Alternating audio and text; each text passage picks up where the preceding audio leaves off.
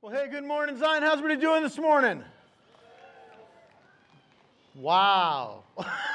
Let's try it again. How's everybody doing this morning? That's so much better. We are here and we get to celebrate and worship Jesus, worship Jesus together. Amen? What a great privilege that is. Thank you guys for bringing that over. We're going to dig right into this. If you don't know me, my name is Jason. I am one of the pastors here at Zion. And on behalf of our staff, our leaders, our volunteers, and all who call this home, we are so glad that you are here with us today. Um, if you're looking for a church home during the summer, I know it's a little tough, but we're so glad you're here. If, if you live in Clear Lake and you don't have a spiritual family, a place to call family, we hope you'll consider being a part of what God is doing here. Um, we're just going to dig right in this morning. So, would you please stand with me? We're going to start off with a prayer, and then I'm going to read our text for this morning. Now, here's what we've been doing. As a prayer of invitation and expectation, I invite you, if you want to, to repeat after me this prayer. And it is two parts prayer. It's one part saying, God, we know that you want something for us. How many of you agree with that? That God has something for you this morning? Okay, the second part is it's participation. It's us saying, God, we want something from you this morning. We don't, we don't want to just sit here, we actually want to engage with your word. And so, if that's where you are, if you want to join me in this prayer, uh, just repeat after me Lord Jesus, I praise you for your faithfulness. Even when I am faithless, you are faithful. Holy Spirit, help me to place my trust in you. Help me to desire you to hunger and thirst for you. Help me to freely worship and love you. In Jesus' holy name. Amen. And now, if you continue standing as I read our text for this morning, this morning we're going to be reading from 2 Corinthians 3 12 through 18, Galatians 5 1, and 2 Peter 2 16. Begins this. Therefore, since we have such a hope, we are very bold. We are not like Moses, who would put a veil over his face to prevent the Israelites from seeing the end of what was passing away. But their minds were made dull, for to this day the same veil remains when the old covenant is read. It has not been removed because only in Christ is it taken away. Even to this day, when Moses is read, a veil covers their hearts. But whenever anyone turns to the Lord, the veil is taken away. Now, the Lord is the Spirit, and where the Spirit of the Lord is, there is freedom. And we all, who with unveiled faces contemplate the Lord's glory, are being transformed into his image with ever increasing glory, which comes from the Lord, who is the Spirit. It is for freedom that Christ has set us free. Stand firm then, and do not let yourselves be burdened again by a yoke of slavery. Live as free people, but do not use your freedom as a cover up for evil. Live as God's slaves. The word of the Lord, praise be to God. You may be seated. When I was a kid growing up, uh, I, had a, I had this desire that I could not wait to get older. How many of you guys remember that when you were a kid? I could not wait to be an adult. And, and part of that is as a kid, there were these benchmarks, these milestones that were important to me. Now, I think some of them are milestones that are common to most people, and maybe some of my milestones weren't yours, but I have a feeling that some of the ones I'm going to share this morning you might be familiar with. There was this rite of passage that most kids who live around swimming pools or lakes are familiar with. How many of you guys remember floaties? Yeah, I'm going to put these bad boys on. They're not inflated, otherwise, they wouldn't fit. But I remember putting these things on and I hated floaties. Absolutely hated them. And the reason why I hated them is that when growing up, I wasn't allowed to swim in a pool freely without them. How many of you guys can relate? We live by a lake, have a pool, right? This was kind of a rite of passage. These ridiculous little blow up donuts that you put around your arms to keep your head above water. And I remember growing up, and I hated my floaties because I'd watch my friends as they were freely swimming around. No, I'm not going to keep these on the whole sermon because that'd look ridiculous. But I remember watching my friends freely swimming about, going underneath the water, swimming long distances under the water, and I couldn't do it. They could dive and go in head first. Can't do that with floaties. And we would also play this game. Now, I'm going to start it, and if you know it, I need you to say the next part. Marco! Fish out of water? Yeah, y'all know what I'm talking about, right? How ridiculous is it to play Marco Polo with floaties on? It's horrible. You can't do it. And the reason why I hated floaties is because of what they represented lack of freedom. I got to take these things off because they're getting really hot. If anybody needs some floaties, I got some floaties for you. See, the problem with this is that when I was a kid, I wanted so desperately the freedom to swim where I wanted to. I wanted to go into the deep end of the pool without the safety net. Now, here's the thing as a miller, because we're really short, the shallow end is still the deep end of the pool for the millers. My son asked me, he goes, Hey, dad, uh, do you think I'll ever be like six foot? And I said, No, son. No, I do not. See, this desire for freedom is huge. And most of our childhood benchmarks, I would argue, center around our desire for freedom. How many, if you would agree with that, say amen. Right? Think about the benchmarks we have, and let me give you just a few examples. Do you remember your first bike? When I first started riding my bike, I grew up in El Cajon in San Diego, and it meant freedom. And so I would go miles away from home biking, and, and there was a freedom that came with having a bike. There was another freedom that uh, was a little bit more interesting. Growing up in the 80s, we had three primary movie rating systems that I, as a child, understood. You had G, which is general audience, meant that you could anybody could attend this movie. You had PG, which was parental guidance, and then you had R, which was restricted or no one under 17. And then in 1984, something happened. There was a movie that came out that challenged the rating system. And the two movies primarily that came out were Indiana Jones and the Temple of Doom and Gremlins. And because of these two movies, they added a new rating system PG 13. Now, also, what came out in 1984, because these three movies are awesome, was Red Dawn. Anybody remember Red Dawn? Wolverines, right? Thank you. Someone gets it. See, in 1984, I was nine years old, which meant I couldn't go to these movies. I was, well, I, let me rephrase that. I wasn't supposed to go to these movies. I still found a way to went to go. And the whole reason why we did it is because they, they started realizing, hey, things are getting more violent. Now it's interesting. Now we look at a 13 year old or even a nine year old, and the things that they're exposed to in our culture are way more graphic than they ever were in the 80s. Would you agree with that? Why? Well, so part of what's happened is freedom. Then at 16, you no longer needed a bike because at 16 I could drive. At 17, all of a sudden I could see any movie I wanted to. At 18, I could join the military. You can legally smoke. 21, you can drink. 25, you can rent a car. And at pretty much every age related milestone from there, every single one represents a new freedom. Because the assumption is, is that the older you get, the more you can handle your freedom. Here's the sad truth no, you can't. In fact, I think what we find is that just because we get older does not mean we get wiser. Can I get an amen? In fact, if we look at our culture around us, we have a culture that is all about freedom and it doesn't feel like things are getting better. So, what is this all about? These benchmarks again, are about freedom. But let's look at some other benchmarks. How about your, fa- your first job, your first real paycheck, your first car, your first kiss, your first romantic relationship, your first house? After you have these, now all of a sudden you have like a 40 year drought of firsts until retirement. Now, because most of these things are centered on freedom, you might be asking, well, Jason, 4th of July seemed to be about last week, and I mean, we're past the 4th of July this week.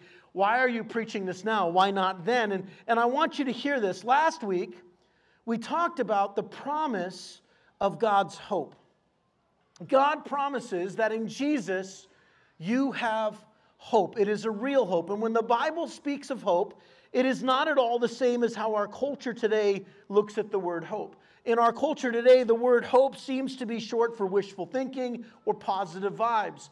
After the message last week, Pastor Dean Hess, who pastored here faithfully for 25 years, I don't know if he's here or not, but can we give a big thank you to Dean Hess for the many years of service? He is an incredible man, probably one of the most positive voices in our church. Dean came up to me afterwards and he said, Jason, hope today is another way of saying it's probably not going to happen, but here's to hoping.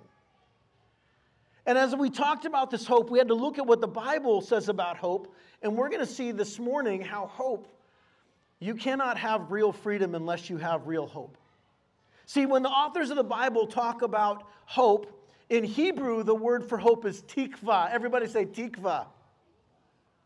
It is rooted in the word for a rope, a cord, a tie, or something tied together. Hope is something that you cling to, that you hold on to in times that are difficult, in the storms of life. And for God's people, for followers of Jesus, there is a difference between what we hope for and what we put our hope in. See, we can pray for a long life. We can hope to be healthy. We can hope for a good job. We can hope for great weather, but and there's nothing wrong with hoping for these things, but these are not things that you put your hope in. What you put your hope in are things that are meant to carry you through difficult times in your life. I know that there are many of you here today that are dealing with some difficult struggles. Maybe it's a, a sickness or a job loss or a marriage issue. Something is going on. And, and what you need is something to put your hope in, not just to hope for. It's of little comfort to hope for health when you're battling illness. It's in the storms when you find out if what you put your hope in is actually worth clinging to, binding yourself to, anchoring yourself to. Which is why God calls us to put our hope, your hope, in Jesus. Because God's promise of hope is not that life will be easy. In fact, God promises the opposite. God says life is going to be hard. There is sin in the world, and sin affects all of us. Instead of hoping for an easy life, we put our hope in a God who is present through all of it, who will not abandon us in the storms. As a Christian, you don't have to hope for forgiveness. You put your hope in Jesus, who promises forgiveness. You don't have to hope for salvation, you put your hope in Jesus, who promises that you are saved if you trust him. You don't have to hope for eternity in heaven. You put your hope in Jesus, who promises eternal life, everlasting life with those who love him and he's called by name. Which is exactly why I'm talking about God's promise of freedom after we talk about hope. Because when I was younger, I put my hope in freedom. I thought that if I just had freedom, life would be easier. How many of you remember your first bill? All of a sudden, just because you have a paycheck doesn't mean you have endless amounts of money. You have responsibilities. I put, I, I, didn't understand that as a kid, so I put my hope in my future. I clung to this idea that everything would be better, easier, life would be fuller if I just had more freedom. And I dare say that there are many of you here today that are still believing this lie that freedom is what we hope for. That you don't understand what it means for freedom. Much like the word hope in the Bible, we actually don't understand what the Bible means by freedom, which is why when I was a kid, I couldn't wait to grow up because I didn't understand what freedom actually brought with it in my immaturity, in my inexperience, I couldn't understand that with freedom comes responsibility, accountability, and consequences. And because I didn't understand that, what I did is I idolized freedom. I put my hope in freedom. This is not something new for our culture, much less was it new for me. I think for a large part of the problems that we're experiencing in our culture today are because we don't understand what freedom actually is, especially as believers and followers of Jesus. Now, the Bible actually says a lot about the word freedom, and there's a lot of verses, but what we tend to do is take these verses out of context. We cherry pick them to what we want them to say. Here are some of the most popular verses quoted when it comes to freedom. If the Son has set you free, you are free indeed. John 8 36. Luke 5 18. Jesus came to set the captives free. Or in Paul writes in Galatians, which is one of our verses today, for it is for freedom that we have been set free. All of these are true verses. All of these things speak about the freedom of the believer. But in order to understand what the Bible means when it uses the word freedom, we must actually understand the whole story of Scripture. We have to look at what God describes how freedom looks and what it happens when people abuse freedom as God's people. So, understanding the story of God's people is not just good to know, it's absolutely essential. Now, I'll also say here's the danger. What we often will do is we'll overlay our own experiences, we'll put glasses over how we read the Bible so we interpret what God's word says in light of what we want it to say. Does that make sense? Everybody tracking with me? And so here's what happens. For example, in our modern culture, if I say freedom, particularly in America, here are some of the things you're going to hear. Well, we have freedom of speech. I can say, I'm free to say whatever I want to say. Freedom of religion. I am free to worship or not worship any and all gods. There is no such thing as a state religion. Or maybe it's free will. I have the freedom to make choices for my life. These are, just a few ideas of modern freedom. And don't get me wrong, I'm grateful for all of these things. These are incredible freedoms, but these are not at all what the Bible means by freedom. When the Bible talks about the idea of freedom, it's not talking about your freedom to say what you want or do whatever you want. There's actually a different understanding of freedom as you read Scripture. To better understand it, I want to look at our first verse, our section of verses from this morning, Second Corinthians. Paul is writing these words. Now, listen to this. This is just the first two verses. Therefore, since we have such a hope, we are very bold. We are not like Moses, who would put a veil over his face to prevent the Israelites from seeing the end of what was passing away. Okay, now Paul was not writing scripture in a vacuum. The Holy Spirit came upon Paul, helped Paul write God's word, but Paul was not writing in a vacuum. Paul was a Jew. Paul had 1,500 years of Jewish history that influenced how he wrote, what he thought about in the world. And immediately, I want to give you a tip. How many of you ever struggle with understanding the Bible? If, you, if that's you, raise your hand. Notice my hand is raised because there are times I'm like, I don't know what that means.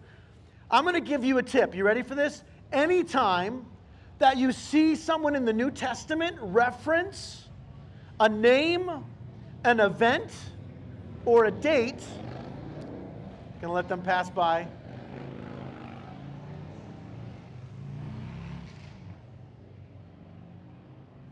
Yay.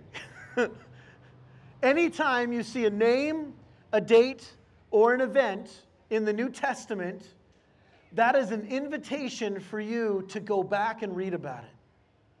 Because if you don't understand what Paul meant when he was talking about Moses covering his face, you're not going to understand any of what he says next. So let me fill in the gaps for you this morning with what Paul is saying and where we're coming to and what this has to do with freedom. So Paul is going all the way back to a guy named Moses. If you know Moses, say amen.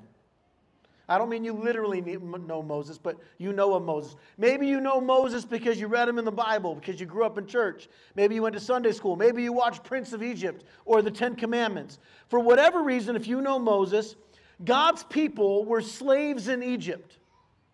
For 400 years, they cried out to God to rescue them. Their hope was in freedom freedom from Pharaoh's hand, freedom from the gods of Egypt. Now, this is important their hope was in freedom. God sends a deliverer named Moses, who was a Jewish child, Hebrew child, who was raised in the Egyptian household. God uses him, and I'm just going to do a giant highlight reel here. God uses Moses to rescue the Israelites out of Egypt. Each time God sends Moses to go to Pharaoh and say, Let my people go, that they can go worship freely in the desert. And Pharaoh says no. Nine times Pharaoh has the opportunity to let God's people go worship him in the desert. And each time Pharaoh says no. And then on the 10th time, God sends the plague of death. The firstborn child dies, and at this, Pharaoh's household, his whole world is shattered. And now Pharaoh lets God's people go so that they might worship. Now, as they're going, Pharaoh's heart again becomes hard, and he chases after the Israelites till they get to the Red Sea. And then again, what we see is God rescuing through his servant Moses God's people from slavery. They pass through the Red Sea, God delivers them. Now, there are two people that are with Moses Aaron, his brother, and his sister Miriam. Now they are free in the desert. You have the Israelites who are walking through the desert and are supposed to be going to the promised land, which is not a very far journey, a land flowing with milk and honey, ultimate freedom. But there's one problem these people are incredibly hard hearted and stubborn. And so God doesn't let them into the promised land, so they have to wander in the desert for 40 years. Now, check out what happens here. As they're going through the desert, God is still guiding them through Moses, his servant, Moses goes up onto a mountaintop to go spend time with the Lord. He's going to intercede for God's people. He's going to hear directly from God. He's in God's presence. And there, God gives Moses the Ten Commandments. He gives them all of the things that are going to help Israel become a formal people, their own nation, a people blessed by God. Now, this all picks up in Exodus 32. This is what happened. When the people saw that Moses was so long in coming down from the mountain, they gathered around Aaron, that's Moses' brother, and said, Come, make us gods who will go before us. As for this fellow Moses who brought us up out of Egypt, we don't know what has happened to him. And so here's what Aaron's there. Aaron, the brother of Moses, who saw God do all these amazing things, goes says, No, no, guys, don't do that. Let's, let's be patient. God's going to provide. No, that's not what happens. You know what Aaron says? Sure. You want new gods? You got all this freedom? Fine. You want a God to believe in? Give me all your gold, everything that you plundered from Egypt. Give it to me, and I'll fashion it into a golden calf.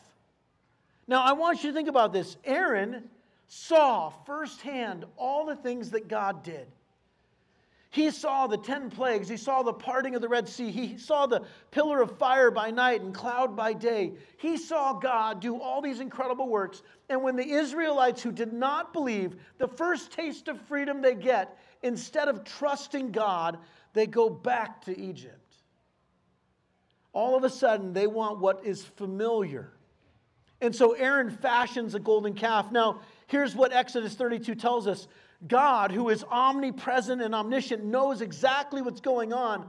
And so he turns to Moses and he says, Moses, I'm so done with Israel. They've decided they want to they want a calf. They want to they want to go back to Egypt. Let me I just just leave me alone, Moses. Let me be angry. Let my anger burn against them. Tell you what, I'll destroy them. I'll start a I'll, I'll, I'll start something with you, but I'm done with Israel. And God is finished. He's angry, and he has every right to be angry. Now, this is important to know anger is not a sin when it is righteous anger. Sinful anger is wrong. Righteous anger is rooted in holiness and a desire for what is good, and God's people have abandoned God. Listen to what happens now with the Israelites. The Israelites get this golden calf after God has miraculously rescued them. They look at this calf and they say, These are our gods, Israel, who brought us up out of Egypt. Not Yahweh. God didn't deliver. These gods did us. And now they brought us into the desert, and so we can do what we want. And Aaron's response to them was awesome. Tomorrow, let's build an altar to the Lord who delivered you in front of the calf, and let's bring sacrifices of offering. And the next day, they threw this huge party in front of the golden calf crafted by Aaron's, uh, Moses' brother Aaron. They get drunk and they party. God is finished with them. He's so done. And yet, here we see Moses who comes before the Lord and says, You know, God, I know you're angry, but let's not forget you made a promise to their fathers, to their forefathers. And you are a good God. You are compassionate and slow to anger. And, and you know what? You don't want every other nation to think that you're just like all the other gods. Now, here's the thing there are some times that when you read the Bible, you kind of go, I don't know that I get this. I don't always understand why God gets angry. I don't always understand God's wrath. That's a totally different message. What we do know is this the first moment that Israel had true freedom, freedom from Pharaoh's hand, freedom from the gods of Egypt, that slightest taste of freedom, they abused it. Instead of celebrating, instead of being grateful for what God has done, they abused the freedom that was given them. They took advantage of it. They didn't not only take advantage of it, they then gave credit to their masters, to the, the slave owners before, as if that was who rescued them. Now, before you're too hard on the Israelites, I got to tell you, we're no different. I'm no different. Let me give you an example. See, in our culture today, we don't have pharaohs and, and Egyptian gods, but we have a different kind of pharaoh, and we have different kinds of gods that we worship. We have different things that we put as altars. One of the, the biggest altars in America is a television. But here are some of the idols, the things that we think have brought us freedom human reason and intellect. That's one of the ones that many of us think that's what's brought us to where we are. I'm free because I'm intelligent. We have reason. Government, a particular political party, political correctness, wokeness. I don't know about you, but I'm so done with wokeness. I'm done with this idea that the best way to bring freedom is by saying one group is free, but everybody else can't be free. This is not the picture of freedom. We think these things are what have set us free, when in truth, these things have just enslaved us in a different way. They masquerade as freedom. Let's continue with the story. Because nothing is hidden from God, God again is angry with Moses. Moses intercedes on behalf of the people, and God relents.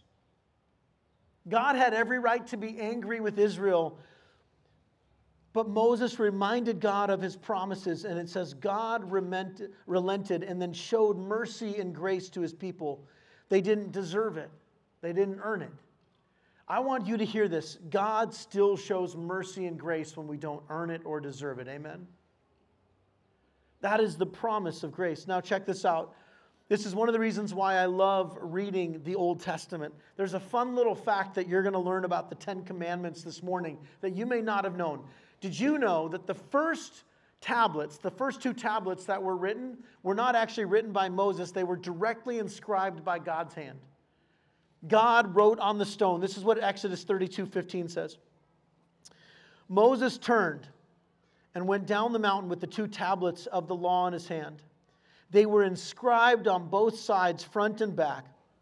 The tablets were the work of God. The writing was the writing of God engraved on the tablet. So Moses is bringing these tablets down the mountain, and he's been told already that Israel is throwing a party, that they're abusing their freedom. They're dancing and celebrating and doing all these really a wild party. And Moses comes, and he's actually not prepared for what he sees. And when Moses comes down from the mountain, he gets so angry he literally looks at the people of Israel and he throws the tablets down and they shatter into pieces. Moses then goes and he grabs the golden calf that they fashioned, he grounds it into dust. He then puts it in water and he forces all of Israel to drink it. I want you to think about this for a second. Moses takes the gold dust from the calf that they've made the idol, he stirs it into water, and he forces every Israelite to drink some of it, basically saying, if this is what you want, this is what you're going to get. Now, Moses is angry. He's angry because the people don't understand their freedom. They created things to worship. Instead of worshiping God with their freedom, they found new things to worship. Instead of coming and, and praising God for delivering them out of Egypt, rescuing them from the gods of Egypt, they went and they worshiped the gods of Egypt. The book of Proverbs, a book dedicated to wisdom, gives this insight, this insight about freedom. It says this, Proverbs 14:12. There is a way that seems right, but in the end it leads to death. Proverbs 21:12, every way of a man is right in his own eyes, but the Lord weighs the heart. The sad truth is we as humans cannot actually handle real freedom. We don't know how to handle it. We know this deep down. This is why we slowly give freedom to our children as they show responsibility and grow into adulthood because we understand that freedom has power to it. And to quote the great Uncle Ben and Aunt May from Spider Man, with great power comes great responsibility. There are two problems that arise with freedom, and I hope you hear these this morning. The first problem with freedom is maturity. Age never guarantees maturity. I know 60 year olds who still act like they're 17 year olds. I know 25 year olds who act like they're 80 year olds. Age is not the indicator of maturity. A mature person understands that with freedom comes power, but also comes consequences. That if you make a decision, you have to live with that decision. We see this with kids when they first get their license. When I first started driving at 16 years old, I thought I was invincible. I was an idiot. Like, I was the dumbest driver. I drove fast, I drove reckless. Why? Because my 16 year old brain didn't understand full consequences of driving recklessly. The second is this sin. We tend to miss the mark when it comes to making right decisions on our own.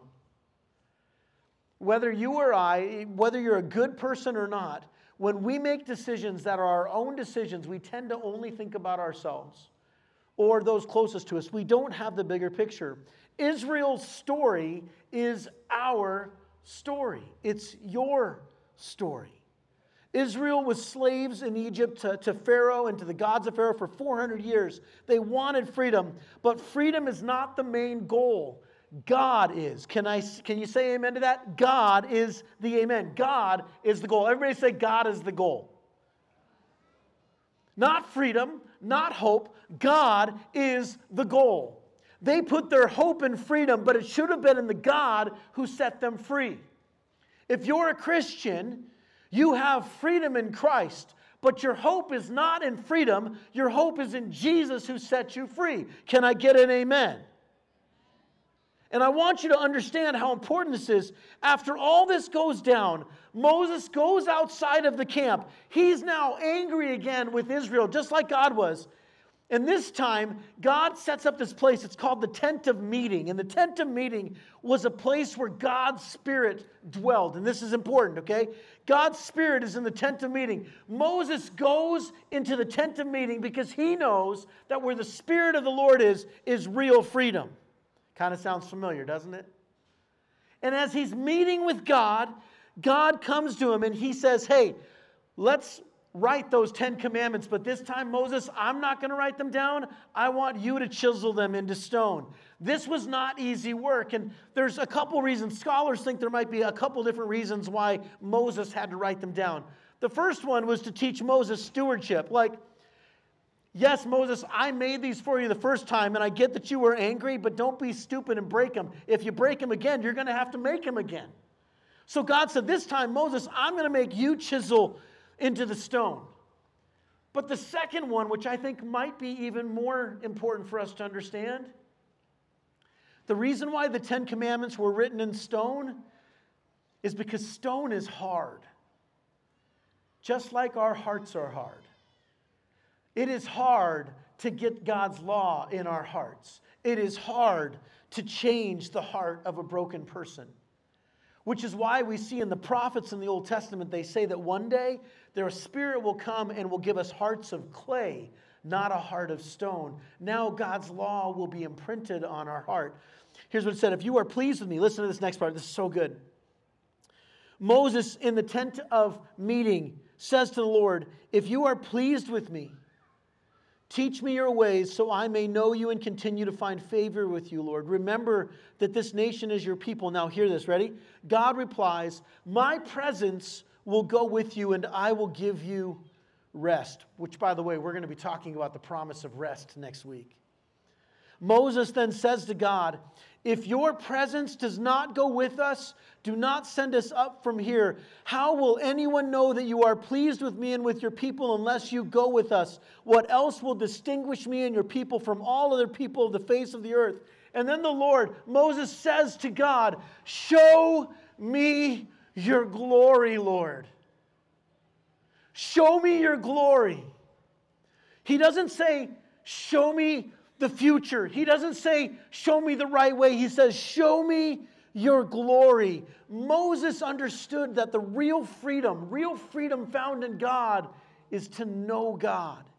He wants God. He wants God's wisdom. He wants to see, to encounter the glory of God. God then tells Moses, hey, go and write the tablets, create the new law. As he does this, something amazing happens in the tent. When Moses spends time with the Lord, because the presence of the Lord, the glory of the Lord is so tangible, Moses' face literally begins to glow. And as he comes down the mountain, all the Israelites see the face of Moses glowing. No, I'm not talking about the glowing you get from a first kiss or when you first see your child or on your wedding day. It is a tangible radiance coming from Moses' face. God's presence is that real, that thick, that Moses, his face is glowing. Now, let's go back to Second Corinthians, 1500 years later. The Apostle Paul Therefore, since we have such a hope, we are very bold. We are not like Moses, who would put a veil over his face to prevent the Israelites from seeing the end of what was passing away. Moses, because of this glow, started putting a veil around his face. Now, for years, I was taught the reason why Moses put the veil on his face is because they couldn't handle the glory. They couldn't handle, they were so freaked out by the shining of Moses' face that Moses was doing them a, a kindness by covering it. But what's important to read is that last statement. He would put a veil over his face to prevent the Israelites from seeing the end of what was passing away. Did you know the reason why, the reason why Moses hid his face is because eventually, the longer that Moses was away from the presence of the Lord, the glory faded. He hid his face because he didn't want the Israelites to lose their hope in God because he knew that their hope would be in how radiant he was, not how good and faithful God is. Our hope is in God. But their minds are made dull, for to this day the same veil remains when the old covenant is read. See, here's what's happening the old covenant is the covenant of the law, where you put your hope in the sacrifice of animals, you put your hope in obedience to the law. As Christians, the reason why our we don't have to worry about that hope is that our hope is in what Jesus did, which was a once and for all sacrifice. You don't have to worry about the glory fading of God's goodness because of what Jesus did. Moses understood that the old covenant was a temporary solution. We have a permanent solution in Jesus. So you might be wondering what's any of this got to do with God's promise of freedom? Well, with all of that history in mind, a people who are rescued from it from Egypt, a people who go out into the wilderness, who form a, a calf, a golden calf, because Moses has gone too long, who worship, and instead of freely worshiping God, they worship their freedom and they begin to go into drunkenness and parties and all these different things. But Moses understood where real freedom was found, which is in the presence of God. And here's what it says this is going back to Second Corinthians. But whenever anyone turns to the Lord, the veil is taken away. Now, the Lord is the Spirit, and where the Spirit of the Lord is, there is freedom. Moses could only encounter God's glory in the tent of meeting. You and I, because of Jesus, you are the tent of meeting. Did you catch that? You are the place where God's Spirit dwells if you're a Christian. You are the place where Spirit is found if you have the Holy Spirit in you. Because real freedom is not found in your freedoms, it's found in the God who gives you freedom. And all who with unveiled faces contemplate the Lord's glory are being transformed into his image with ever increasing glory, which comes from the Lord who is the Spirit. I'm going to invite the worship team back up. As we come to the last part of this message, I want you to hear these words because I believe that they might change your world today. Because of Jesus, you have ultimate freedom.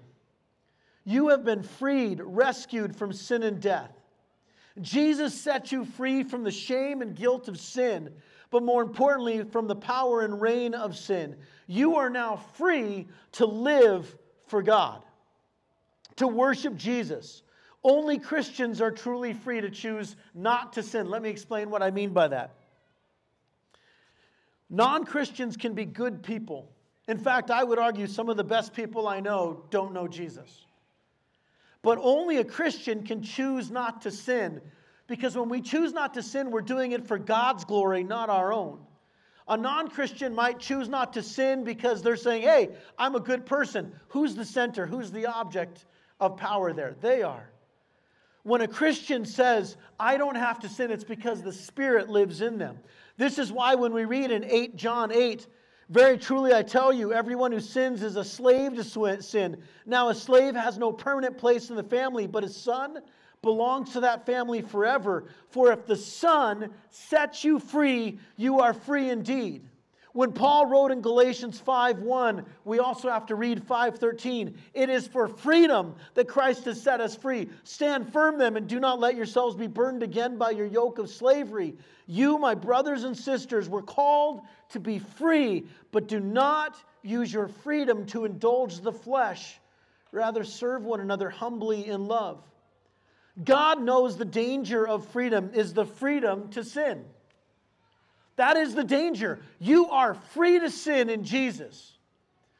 The Apostle Paul says that because of Christ, everything is permissible, but not everything is beneficial. Have you ever met or heard about a spoiled rich kid who thinks that they're above the law because their parents have money and can buy them out of any situation? Wealth gave them incredible freedom, but in their immaturity and arrogance, there's an assumption that they're free to do whatever they want mature people understand that real freedom is not the ability to do whatever you want, real freedom is the ability to not do something. What are the things that are controlling your life? Where has your freedom taken you in the wrong direction? See, freedom comes with the cost. For us, our freedom came with the cost of the life of the Son of God. As Christians, and I'm going to say something, and I say this with all love, and I'm not pointing fingers because this is me preaching to me. As Christians, we need to grow up, we need to mature. God is lovingly challenging those of us who call ourselves Christians. This is a challenge for you and for me. How are you stewarding God's freedom in your life? For instance, did you know that over the last 15 years since I've been doing weddings, I can only count to a handful of Christians who were not living together and sleeping together before their marriage. Now, this is not an indictment. Why? Because as Christians, they sense they have a freedom to do it, but here's the thing that's not what God wants you to do. God has set you aside and said, No, do things in honor the way that, that I want you to, and I need you to because it's for your blessing, not just for my glory, but for your blessing. Christians abuse their freedom all the time. Now, Jesus this is a big deal to him. And you might be thinking, Jason, this sounds really legalistic. It's not. Because I'm not saying you're losing your salvation. When you abuse freedom, it doesn't mean you're not saved. It means you're not fully putting your hope in Jesus. You're putting your hope in your freedom. And therefore, because your hope is in your freedom, you start doing things that quite frankly, God doesn't want us to do. How about drinking and drugs? The Bible does not say drinking is a sin, drunkenness is a sin. But how many of you are going out Friday night, Saturday night, partying, getting drunk? Why? Yes, you're free to do it, but is it beneficial? How about relationships or the different things that we do? There are so many things that God is calling us to. These are immature, childish views of, free, of freedom. Real freedom is the ability not to do something, to not be controlled by something. I want to invite you to stand with me. If you need freedom in your life this morning, If you have been abusing the freedom, if you're trapped because somewhere along the way, instead of putting your hope in Jesus, you put your hope in a relationship, you put your hope in drugs or alcohol or sex or maybe it's television, I don't know what it is, but if your hope is not in Jesus, if you're finding yourself trapped, God is here to tell you this you can be free in Christ, free from sin and shame, free from guilt, free because Jesus paid the price. Amen. I want to read our last verse today, 1 Peter 2:16. Live as free people, but do not use your freedom as a cover up for evil. Live as God's slaves. I want to go back to where I first started with my floaties. When I was a child, I thought freedom was being able to not have to wear floaties unhindered. As I got older, I discovered that while I can absolutely swim freely whenever and wherever I want, I would be foolish to swim in shark infested waters. I would be foolish to jump into a rip current or where waves are too much for me because my freedom could lead to my perishing. Some of you this morning are perishing because of your freedom. And God needs you to come back to the source of freedom. Now imagine for a moment, imagine someone who uses their freedom to swim to become a lifeguard. They use that freedom to stand watch at the pool or on the beach. They use their strength and their freedom to help others. God has rescued some of you so you might be able to come and bring others to Him. God wants to do something incredible in your life. That's what real freedom is. Real freedom is being able to freely worship, freely love, freely forgive, freely be able to stand in front of people and saying, God is good. Amen? And as we do that, here's what I want to ask you this morning What do you need freedom from? Because ultimately, God is inviting you to this promise. If you come to Him, He will show you His glory because the glory is the Son of God revealed. Amen? Would you pray with me? If you need something forgiven this morning, if you need freedom, if you just do me a favor, place your hands out like this. If there's an area, if you can think about it, if there's an area where you need freedom, real freedom, I'm going to invite you to pray these words after me. And this is a it is a, a surrender to the Lord. Just say this with me, Lord Jesus, I put my hope in you. Help me to worship you freely. Help free me from the fear of man, free from the trap of religion. Help free me from the addiction, from people pleasing, control, pleasure, power, position, and privilege. Help me to have real freedom in you, Jesus. In your name I pray. And all God's people said, Amen. Can we give a thank you to the Lord because God is good? Let's come and worship the Lord.